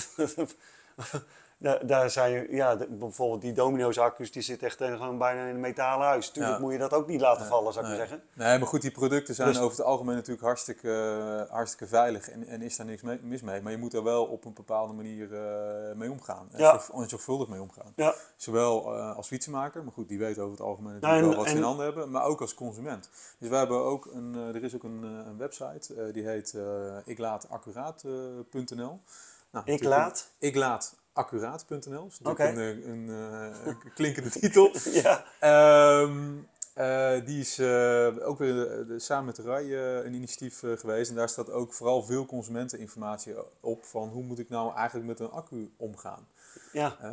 Um, we hebben samen met de veiligheidsregio Oost en Zuid-Nederland hebben wij vlak voor de zomer ook nog een campagne gedaan waarin wij leden een informatiepakket uh, hebben toegestuurd, wat vervolgens weer aan consumenten meegegeven uh, kon worden. okay. Ja, om, om gewoon een, een, stukje voorlichting te doen. Want je merkt ook nog steeds dat, dat consumenten, ehm, ja, waarvan wij ongetwijfeld denken van nou dat is toch heel logisch, ja. dat helemaal niet bekend is bij, bij consumenten. Nee, dat merk ik nog dagelijks. Dat er bijvoorbeeld, nou, we, we hebben hier een toeristisch gebied, veel, veel campings zou ik maar zeggen. En nou, dan is het, als er een een dag is dat het uh, regent bijvoorbeeld, eh, dan, uh, dan, dan stroomt het hier binnen van mensen die met een accuprobleem komen. En dan zeggen ze van ja, we kwamen hier met de, uh, met de fiets op de drager hierheen en ik stop mijn accu erin en in één keer doet het ding het niet. Ja, voor mij is het, ja, het, klinkt als iets heel simpels zou ik maar zeggen. Ja. Maar voor die mensen dus niet. Die zien niet dat die accupolen open zijn. En dat er uh, ja, water en elektriciteit geen vriendjes zijn. En, en als je dat dan erin doet, dan is het parts. Ja. En dan, Is, dan is het systeem. Uh, ja. Of uh, iets anders simpels, dat een, weet ik veel, met het ophalen van de drager is de magneet verschoven. En dan ondersteunt hij niet. En dan is het even die magneet bijdraaien. Ja, maar hoe zie je dat nou? Of, maar dat, dan denk je van, ja, weet je dat, dat wel een mooi, een mooi vak heb jij toch, Leo? ja, die toch? Mensen, dat is toch fantastisch? Ik denk dat die mensen, die maken je niet gelukkiger op het moment dat jij ja, op dat moment... Uh... Ja, en ook, ook niet, want het is ook, ze schrikken vaak zelf ook wel. Ja. Ja, ook, het is uh, gewoon, ik denk dat, dat het, het is gewoon, uh, ja, mensen, is gewoon, die zijn zich er niet van bewust. Nee, is het. Ja. nee. En dat is natuurlijk, nou ja, de, de, als het al bij, bij fietsenmakers sommige dingen niet bewust zijn in hoe dingen gaan, zoals wat ik net aan aanhaalde van het vervoer bijvoorbeeld, van uh, een accu opsturen of wat dan ook. Uh, ja, ik heb tegenwoordig uh, zo'n professioneel, oh professioneel, een koffer zeg maar, waar die, waar die dan, ik, heb, ik wou aanwijzen, maar dat ziet, dat ziet de luisteraar niet. Er ligt daar zo'n stukje van dat spul, dat, dat zit helemaal in, daar zit een accu dan helemaal ingebouwd. Daar kun je hem ook thuis in, of thuis. Het advies blijkt altijd, blijft altijd dat je hem nog nog steeds niet in huis oplaat, zou ik maar zeggen. Want er gebeurt nog wel eens. Hè. Zeker mensen die uh, in, uh, Rot in uh, Rotterdam of Amsterdam drie hoog achter wonen, ja. zeg maar. Dan, dan staat de fiets beneden en dan moet een ladertje. Nou ja, dat soort dingen wil je niet meemaken. Wat er, ja, terwijl we natuurlijk ook mobiels en allerlei andere apparaten met accu's. Want het gaat natuurlijk niet alleen over de fiets, zou ik maar zeggen. Maar, nee, ik, denk, ik denk dat de rode, draad is dat je daar gewoon, je moet er zorgvuldig mee omgaan. En die producten zijn, zijn hartstikke veilig, alleen uh, ja, je moet je wel aan de spelregels uh, houden. Ik denk, ja. dat dat, ik denk dat dat belangrijk is. Ja, en dat is ook fijn dat die er steeds beter en meer komen. Want het is ook wel absurd dat die, die richtlijnen, wat je zei, die, dat is aan de maak toch? De, de echte verhaal. En, de, en ja, we, we, zitten al met, denk ik al tien jaar of zo met e-bikes in de markt. Ja. En, de, en dat er dan nog niet echt uh, een regelgeving uh, in staat. Nee, nou goed, er zijn, er zijn, natuurlijk wel richtlijnen, maar die zijn niet zo gespecificeerd. En dit nee. is natuurlijk een hele gespecificeerde richtlijn gericht op, op, op, accu's. Ja. Dus nee, het is goed dat hij er komt, denk ik. En, ja, zeker weten. Ja, ja, Voor, voor, voor nou, mij als fietsmaker ook. Dat je gewoon, als je dingen gewoon beter weet, zou ik maar zeggen. Dus ik, ja, ik stuur hem dus nu op in zo'n koffer en hij komt terug in zo'n koffer. En ik, ik ben er ook veel meer alert op ook zo. Er kwam een klant bij mij en zei van ja, accu doet het niet meer. En uh, Forza heeft de accu niet meer en de fiets is vier jaar oud. En hoe kan dat nou? En klaag, klaag. Ik zeg van ja, maar oké, ja, is die niet gevallen? Nee, nee, is niet gevallen. Dus nou ja, ik zeg, dan kan ik hem laten checken door, door de specialist. Nou, ik noem wel steeds revisie, maar ja, je, je kunt ook accu's repareren, zeg maar. Wat is, wat is de verhouding bij jou in de werkplaats, Leo? Tussen uh, e-bike en, uh, en zeg maar conventionele fiets? Ja, dat is wel 70, 80 procent nu e-bike. Ja, zoveel al. Ja. ja. ja, doe ook wel. Ben, van huis uit was ik altijd race ATB. Ik had altijd een hekel aan, uh, aan e-bikes. en in de vijfjarige periode dat ik ernstig ziek geweest ben, ja, toen, toen was net, daarvoor was net de eerste Sparta Varos en uh, dat soort fietsen dat het op de markt kwam, zeg maar. En toen was het al uh, wat heel veel druk aan het worden en toen kwam ik er weer een soort van meer terug in de branche. En ja, toen, op een gegeven moment had voor mij was het ook altijd lastig van, uh, ja, waarom doet dat ding het weer niet en dan snap ik weer niet. En, dan moet je de wet van Ohm en USI Malair en weet ik veel wat allemaal. En dan moet je Had jij heb je dat niet in jouw, uh, in jouw opleiding? Uh, nee, dat heb ik vroeger natuurlijk vroeger nooit gehad. Ja, ik, ik heb geleerd hoe je een, een, een verlichtingsdraadje aan had en, en moest, moest meten, zou ik maar zeggen. Ja. Dus, dus, maar niet met e-bikes. En later heb ik natuurlijk wel, ik, ik, heb ook lesgegeven bij de tweewieleracademie. Je ja. moest natuurlijk wel die kennis meer in huis hebben. Dus ja, maar goed, nou, als je dit, dit, dan kom ik weer terug wat ik net zei over die opleiding. Het is zo belangrijk dat wij ook als eigen branche gewoon een eigen opleiding hebben ja. voor fietstechnicus. En ook belangrijk dat, dat dus die, uh, die opleiding actueel is. Ja. En dat dit soort dingen, gezien de ontwikkeling die het product meemaakt, dat dat ook in de, in de opleiding In de opleiding naar voren komt, ja, zeker. Ja, mooi. mooi. Dus uh, ja, genoeg. Uh, ik vind het ook wel sowieso al dat realiseer me al een paar keer wel leuk hoe jij. Uh, ik zeg zelf wel dat ik altijd. Uh, ik wil die branche op een hoger niveau of zo, zeg maar. maar ik vind wel leuk hoe positief jij erin staat, zeg maar. Jij, jij geeft elke keer wel. Ik, ik kan wel in, ook wel in een beetje negatieve zakken, zou ik maar zeggen. Maar jij maakt het steeds wel positief. En hoe leuk de branche is, dat vind ik zelf ook. Maar ik zit er toch wel zelf ondertussen ook nog een beetje over te mopperen, zou ik maar zeggen. Van ja, die accu's dit. En uh, ja, alleen maar gericht op verkopers. En uh, we zijn net stelletje hoeren. En, uh, het ja, zit, natuurlijk, zit wel een beetje in de cultuur. Dat vind ik zo leuk aan. Dat heb ik ook ontdekt in mijn podcast nu. Ik geloof nu dus de 18 of zo is. En ik heb geloof ik nog maar één iemand gesproken die eigenlijk, zeg maar uh, langer als uh, een jaar in de brand zat, zou ik maar zeggen. Allemaal mensen die, nou ja, je hebt 15 maanden, je, ja. zit, je zit er... Uh... Ja, ik fiets er wel mijn hele leven, dus dat is dan... ja, wel, maar dat is, dat, is, toch anders als... Nee, ik zit niet in de branche, nee. Dat ja, klopt, nee. en het, op zich is het al bijzonder, want er zijn ook gewoon heel veel mensen daar die, die zitten in de branche en die interesseert een fiets helemaal niks, zeg maar zeggen. Of zelfs monteurs, zeg maar. En dat, dan denk ik van, hoe, hoe kan je dat dan doen? maar dan hebben ze een ander aspect natuurlijk. Dan hebben ze de techniek of de... de ja, ja, dat hoeft ik heb het dan natuurlijk. hoeft niks te zeggen over hoe iemand zijn werk uh, doet, natuurlijk. Nee. nee maar ik, ik, denk, ik denk dat de toekomst voor de fietsbranche er, fantastisch uitziet. En daar, daarbij wil ik echt niet de, voorbij gaan aan natuurlijk de, de, de aandachtspunten die er zijn. Natuurlijk zijn er echt zat uitdagingen. Ja, maar uh, dat is overal, denk ik. Toch? Ja, ja, maar, ja wat, ik wel, wat ik wel wat ik wel zie is dat um, um, er ligt wel veel bij ondernemers op, op hun bordje. Ja. Uh, dat, dat heb ik wel gezien afgelopen 15 maanden. Als je me ja. zou vragen van nou, wat is je nou opgevallen in de fietsbranche. Ik, ik ben natuurlijk ook een beetje in gekke tijd binnengekomen, denk ik. Ja. Uh, een beetje atypisch. Uh, tegelijkertijd vraag ik me af van, van ja, wat, wat, wat is dan de normale situatie, weet je wel? Want een, ja. een, een, een, ja, een ondernemer die, die is eigenlijk constant bezig en die heeft constant te maken met wisselende marktomstandigheden. Ja. Um, um, ja, en, en, wat mij drijft is dat wij uh, vanuit Bovenhoek daar gewoon een hele goede partner in kunnen zijn, ook voor die ondernemer. Die ja, ondernemer ja, daarin kunnen, kunnen ondersteunen. En hem ook een, voor een stuk kunnen ontzorgen en ontlasten. Uh, ja, dat vind ik het mooie aan, uh, aan, aan, wat wij kunnen doen en wat we kunnen betekenen voor, voor ondernemers en branchevereniging. Dus, ja. ja. En daar word ik heel enthousiast van. Ja, snap en, ik wel, ja. Dat je daar echt, nou ja nou ja, ook de potentie van iets ziet en, en de mogelijkheden. En, en nou, het wordt, de fiets wordt niet voor niks het product van de toekomst genoemd. Ja, dat is toch alleen al super gaaf om daar, nou ja, wat je net al aan mij uh, memoreerde van, uh, ja, wat, wat, zit je eigenlijk in een leuke brand, zou ik maar zeggen. Nee, maar het is een fantastische branche. En, ook, als je, ook als je gewoon ziet wat voor positie we als Nederland in de wereld natuurlijk hebben. Hè. Ja. Hoeveel, wij zijn natuurlijk het fietsland uh, ja. bij uitstek. Als je ziet Die vind ik nog wel jammer wat voor, weet ik veel, verantwoordelijkheid of zo wij daarin nemen, zeg maar.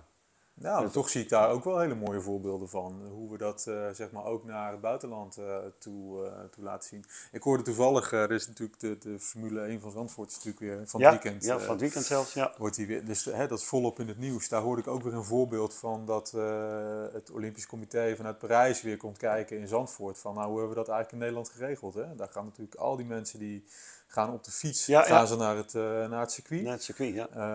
Um, uh, nou, al die oranje, dat, oranje fietsen. ja, fantastisch. maar hebben Olympische Spelen natuurlijk ook, hebben we dat uh, al een paar keer laten ja. zien als Nederland zijn. Ja, dat wel en, inderdaad, en, ja. En wat ik begreep is dat ze dat in Parijs nu ook weer willen, willen ja. kopiëren, hoe wij dat hier aanpakken. Ja. Dat, ik vind dat altijd wel mooi om... ja, dat is ook misschien wel wat ik, wat ik de, de, de net van mezelf realiseerde is dat ik daar dat, dat soort dingen ook wel mag zien, zeg maar. Dat er ook wel wat, ja, maar dus ook, ook, ook, wel wat is natuurlijk. Van infrastructuur wat ik net uh, ja. noemde, ik, ik kom dat nergens anders tegen hoor. Als ja, fietser, in, uh, zeg maar, in Denem Denemarken is wel. Uh... Nou, dat is nou net een land waar ik dus niet geweest ben. Nou, dan moet een keer naar dus, Denemarken. maar maar dat Duitsland, Frankrijk... Daar is, de, wat hier de plek van de, auto, van de, van de auto is, zeg maar. Dat is daar de plek van de fiets. Nou, dan moet, moet ik daar toch eens zijn. ik heb ook gehoord dat, dat inderdaad... Kopenhagen. Ja, die Kopenhagen, dat dat een enorm leuke fietsstad ook is. Ja, ja echt echte fietsstad. Ja, place to be. Nou, ik zet hem op. Ik, zet ik ben met, uh, met, uh, met de trein en een motorbikeje uh, in de trein erheen gegaan. Ja. En ja, via Kopenhagen naar, naar Zweden ben ik gegaan. Ja. En ja, dan kwam ik via. En dan had ik bij in Kopenhagen Airbnb gedaan. Ja. ja. Toen heb ik een dagje daar. ja, het is echt bizar als je daar als fietsen fietst. Wat een.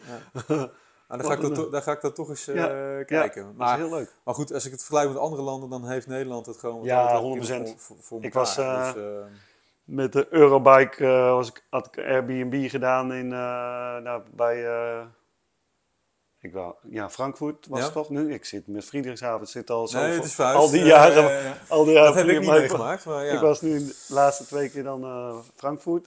En dat is vlakbij een Airbnb geboekt. En had ik mijn mijn bus daar gewoon staan. En een fietsje ging ik dan uh, nou, een kwartiertje, twintig minuten. Maar er was gewoon, gewoon uh, fietspad en in één keer was het afgelopen. Ja, ja. ik denk, shit, nu zit ik gewoon op een weg waar ik uh, misschien helemaal niet mag rijden. Ik denk van, ja, wat heb ik nou? En ik terugrijden en kijken naar die borden.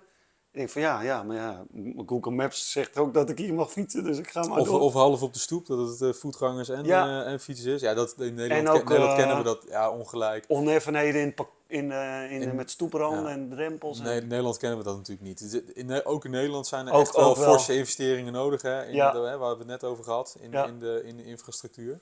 Maar op zich dat je overal in Nederland een fietspad hebt liggen, is natuurlijk wel een, een groot goed, ja. denk ik kijk, volgens mij wel heel veel aspecten besproken. Eentje wat ik nog zelf natuurlijk diep, of diep, veel bij verbonden ben, dit is de keuzecoach. Ik ben een keuzecoach van de BOVAG. Ja. Zoiets hebben we nog niet over gehad, maar dat is van, jullie hebben, er is via BOVAG, is er? Ja. En daar, kun je daar wat iets meer over vertellen? Hoe dat, uh... ja, Vier Bovig is uh, een initiatief van, uh, van Bovig geweest ehm, om ehm, ja, online een platform te zijn voor kwalitatieve goede, in dit geval tweedehands fietsen.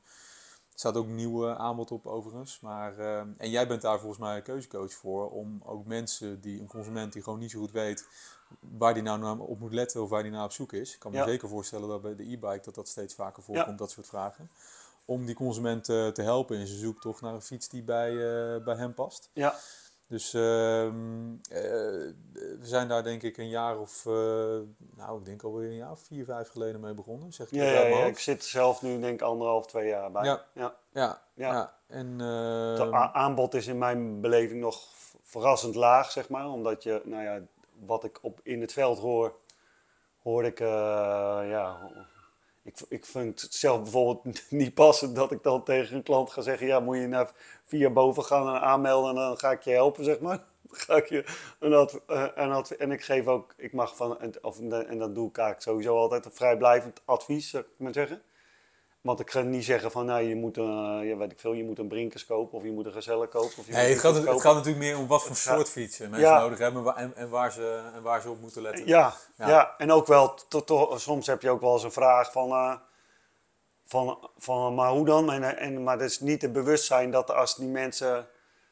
Va vaak weet je, als je, tenminste wat mijn ervaring, als je op een fiets fietst dan weet je eigenlijk zelf al of het klopt of niet wat je nodig hebt. En dat is wat ik eigenlijk steeds uh, als boodschap weer heb aan die. Als, als, ga, als, als, ga, een keer proberen. Ja, ja ga, ga naar die fietsenmaker en ga het daar testen. Ja, maar we weten, we weten natuurlijk uit uh, ook het onderzoek dat, dat uh, de klantreis van een, een, een, een klant, consument, die begint natuurlijk steeds vaker online. Ja. Dus voordat hij naar een winkel toe gaat, gaat hij toch online eens even informatie zoeken over uh, nou, wat voor fiets zoek ik dan precies, of wat heb ik dan nodig en waar moet ik op letten en zo. Ja. Uh, ja, en daar, daar komt natuurlijk de keuzecoach uh, om de hoek kijken, om in die fase van die klantreis die consument te kunnen helpen. Ja.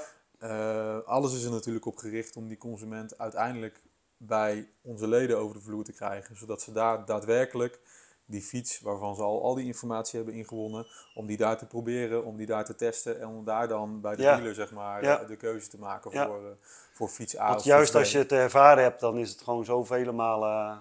Het is, ik, ik heb wel eens een klant in de winkel, toen ik de winkel nog had, die zei van, uh, ja nee, de buurvrouw zei, uh, ik moest een Bosch of een huppelpup middenmotor moest ik nemen. En, ja. en ja, we hebben nu, ik had, of ik heb een voorwielmotor. En mijn man is overleden en ik wil die twee fietsen inruilen. En dan doe je dat. Ik zeg, ja, ja twee fietsen inruilen, dat is wel uh, heftig. Ja. Ik zeg, nou ja, heftig in de zin. Dus toen, toen was het die mevrouw, ik zeg, ja, oké, okay, we willen een middenmotor. Maar, en uh, ja, ook vind dat wel een mooie fietsen. Dus kan ik dan die doen en wat moet ik dan toebetalen? Ja zei ik van, oh, dit gaat weer maar heel snel. Ja, maar dat is, dat, is natuurlijk, dat is natuurlijk ook hè, de, de, uh, die fase van, van, het, van het koopproces, dan is de dealer natuurlijk super belangrijk. Ja. Die mensen die komen vaak al binnen, die hebben een hele klantreis al, al afgelegd, hè, een heel stuk van die klantreis al afgelegd. Ja.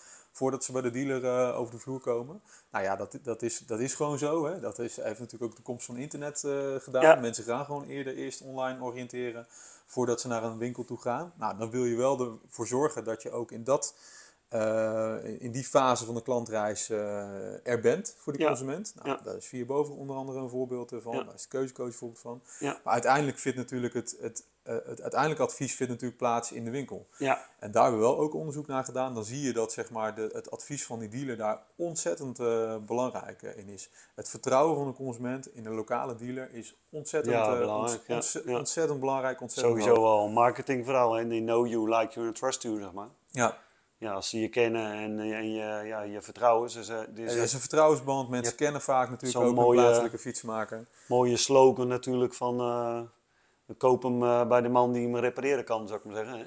Ja. want, want ja, wat, wat heb je dan eigenlijk aan een fiets als die kapot gaat en, en dan helpt mijn fiets een stuk, zou ik maar zeggen. Ja. Dus... Nee, we zien, de, we zien dus dat, dat, dat consumenten dat herkennen en erkennen en ook, ook, daarna, ook daarna handelen. En, ja. Um, ja, en dat is natuurlijk alleen maar goed nieuws ook voor de positie van de lokale, van de lokale dealer. Maar um, ja, dat hebben ze. Dat, Vond dat... zelf sowieso al leuk om het op die manier uh, ja, maar daaraan te verbinden, zeg maar, uh, als keuzecoach. En, uh, en ook mooi dat de BOVAG juist ook, want er is ook een keuzecoach voor de auto en een keuzecoach voor de motor en voor de caravan-branche. Ja. En dat is ook, nou, uiteindelijk is het ook een leuk team, zou ik maar zeggen, die, nou, die elkaar, ja, in de autobranche is natuurlijk veel meer, in dat geval dan veel meer gaande, zeg maar. En in de fietsenbranche uh, is eigenlijk nog, uh, nou, bij mij dan eigenlijk weinig aanmeldingen die, die je krijgt. Maar dan, daar wordt aan gewerkt. Ja. Maar het is wel leuk, leuk om te horen, uh, Leo.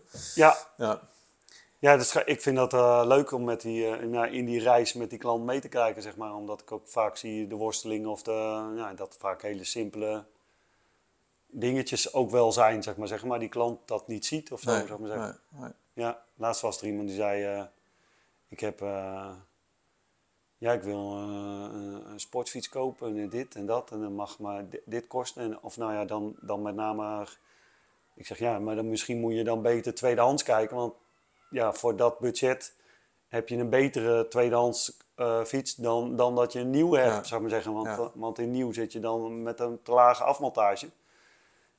Ja, ja, ja, nou ja, ja, dat is wel een goed idee of zo, zeg maar. En, dan, en je ziet dat die consument dat oordeel van die, van die professional uh, toch nog steeds heel erg, uh, erg waardeert. Ja. En, um... Zeker nu met mijn platform, zeg maar, met die video's, zeg maar. Dan krijg ik nu uh, eigenlijk wel dagelijks steeds meer vragen. En dan ook zelfs over reparatie en onderhoud. Er was van de week eentje die stuurde een foto van ja, dat, dat plaatje, dat zit zo'n geel plaatje in, zo'n nog plaatje. Heb ik die nu goed gemonteerd. Uh, en dan, uh, ja, dan kijk ik even mee en dan, uh, ja, dat is gewoon, dan, ja, die man hartstikke blij van, oké, okay, dan is het mooi dat ik weet dat ik het goed gedaan heb. Ja. Dat is nog wel in de branche wel zoiets van, ja, hoe kun je nou al die kennis delen en, en, want dan gaan ze het allemaal zelf doen. En uh, ja, maar ik heb niet de illusie dat iemand met een paar video's al fietsenmaker is, zou ik maar zeggen. Dat... Nee, fiets, fietsenmaker is, is, is, Toch is natuurlijk vak, is echt een vak. En, uh, en... Vroeger zei ze nog, je kunt altijd nog fietsenmaker worden. Ja. Maar volgens mij heeft dat nooit, eh, sloeg dat nooit al ergens op. Nee, maar dat slaat tegenwoordig al helemaal... Uh, en nu al helemaal niet meer, toch? nergens meer op. En, nee. Ja, dat brengt mij ook een beetje bij... Ik heb, dat had ik je net natuurlijk verteld. Hè? Ik heb nog een hobbyprojectje ja. van mij. Ik ben amateursleutelaar. Ja. En dan merk ik toch dat ik op enig, enig moment dan gaat op mijn kennisniveau te boven. Ja. Dus ik heb mijn fietsje meegenomen, Leo. Dus ja. ik hoop dat we daar zo nog even samen naar, kunnen kijken. Want er is toch één dingetje wat ik, wat ik net, niet, net niet goed krijg. Ja, ja leuk. Dus, dat doe ik ehm, dan natuurlijk graag. Ja. Even kijken, want uh, volgens mij wel allerlei aspecten gehad. We hebben het over veiligheid gehad, over duurzaamheid. Er zijn dan wat, zo wat kernwoorden van mij, maar ja, van ook steeds meer mensen natuurlijk. Dus uh, al heel natuurlijk uh, makkelijk ook zeggen, ook over service zeg maar. Hè. Ja, wij, wij geven de beste service. Maar ja, wat is dan service? Als een, als een internetbedrijf gewoon je fiets na een maand weer terugneemt en als fietsenmaker ja, dan zitten we allemaal met ons haar in ons hoofd. Hoe kan ik een godsnaam een fiets mee terugnemen van, uh, van een maand oud? En wat moet ik daar nou mee? En die internetbedrijven die gaan daar gewoon...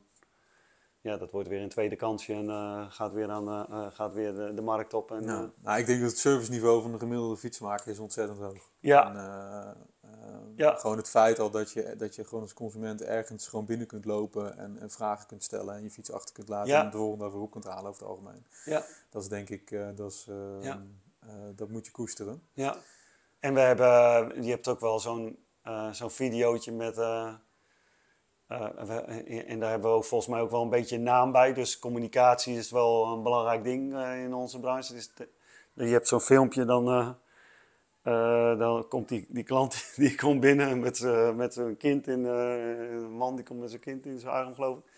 En ja, ja, uw fiets is klaar. En ja, ik heb, nog met, ik heb nog even gekeken, maar het achterlichtje deed het ook niet. Dus die heb ik ook even vervangen. En ik heb ook nog eventjes een verzekeringetje erbij afgesloten, want dat leek me ook wel heel verstandig. En nou, uiteindelijk moet die, die man geloof ik, weet ik veel hoeveel geld betalen. Dus de strekking is dat die, die had alles ongeveer gedaan. Uh, van, nou ja, nog van alles erop gezet en vervangen en gedaan. Maar, maar, maar, maar die klant die had eigenlijk alleen maar gevraagd of die gewoon de banden op wilde pompen of zo, zeg maar. En, dat we soms niet horen wat de vraag is of, of ik niet eens weten wat... Uh... Nee, en toch denk ik dat in heel veel gevallen dat dit wel door een consument gewaardeerd wordt. Misschien is dit een beetje een verkeerd, verkeerd voorbeeld, maar ik denk, wij spreken die fietsmaker, die consument had gebeld en die zegt, nou, u kwam hier voor alleen de banden op te pompen, maar we hebben hem nog even verder nagekeken en we hebben dit en dit en dit geconstateerd. Ja. Ik denk dat er heel veel consumenten zeggen, ja, behalve als dan... fijn dat je dat gedaan hebt. Maar wel gaat het wel over communicatie, zeg maar. Kun je het in, is communicatie. Kun je, het, kun je het voor mij in orde maken? Ik, uh, nou, ik ben natuurlijk sowieso al, eigenlijk bijna altijd bij de klant, maar ik, ik vraag altijd, al van, ik adviseer altijd. En ik doe min of meer het advies van de klant, zou ik maar mhm. zeggen. Eh, eh, want, want ja, ik kan niet dan, als die klant zegt, ik heb wel eens van, nou ja, sowieso vind ik bijvoorbeeld de wat, de wat duurdere anti-lekband bijvoorbeeld, lichtlopend en dat zou zijn voordelen hebben had ik gisteren een fiets, daar zat er dan een grijze band op. Ja, die, die is niet in een echte anti-lekband, zou ik maar zeggen, en met weinig met profiel. En er zat toch met twee kinderen en zo erop. Toen zei ik van, ja, ik zou een zwarte band, uh, anti-lekband. Uh, ja. ja. maar dat is niet mooi, een zwarte band en een grijze band. Ik zeg, nou, uw voorband heeft ook best wel wat sneetjes. En, maar het is aan u, zeg maar. Je kan ook gewoon dan toch die grijze band erop zetten. En die, moet, die moet ik dan wel even bestellen. uiteindelijk aan de consument. En, wat, wat, hij, wat hij wil. Ja, dus De, de, dat bedoel ik wel in die, in die communicatie is dat toch wel belangrijk om dat te benoemen. Zou ik zeker, maar ik, ik, geloof er zelf in dat die consument dat wel heel erg waardeert. Ja, Tuurlijk uh, denkt hij misschien, nou ja, misschien is het esthetisch niet helemaal mooi in grijs en een zwarte band. Maar ik denk dat hij uiteindelijk wel waardeert dat hij dat advies krijgt. Ja, en een ander interesseert dat ook weer helemaal niks. Maar dan kun je niet van uitgaan van ja, ik zet zomaar bij, bij iedereen zomaar een zwarte band erop. Dat kan dus niet. En bij iedereen gewoon dezelfde band er weer terug opzetten, klopt ook niet altijd. Dus ik denk dat het goed is dat je het benoemt en dat die consument daar dan een keuze in, in, uh, in heeft. En ja, de ene die zal er dan wel uh, naar handelen en de andere niet. Maar ik denk dat die communicatie daar uh, belangrijk in is. Ja. Mooi voorbeeld. Oké, ja, leuk. Ehm, Zullen we de werkplaats in gaan, Leo? Ja. Zullen we hem zo afronden? En, uh, afronden. Ik sta te popelen. Ik ben wel benieuwd. Jij wil uh, weten wat het, wat het ding is, hè? Ja. Krijgen de luisteraars dat nog te horen? nou, dan kunnen we misschien even in de comments onderzetten. Of het, of, het, of, het, of het gelukt is, ja. Of het gelukt ja. Of de fietsenmaker het wist wat het probleem was. Ja, ik heb een heel mooi kickshift naafje erin zitten, maar hij, hij shift niet, zullen we zeggen. Oké.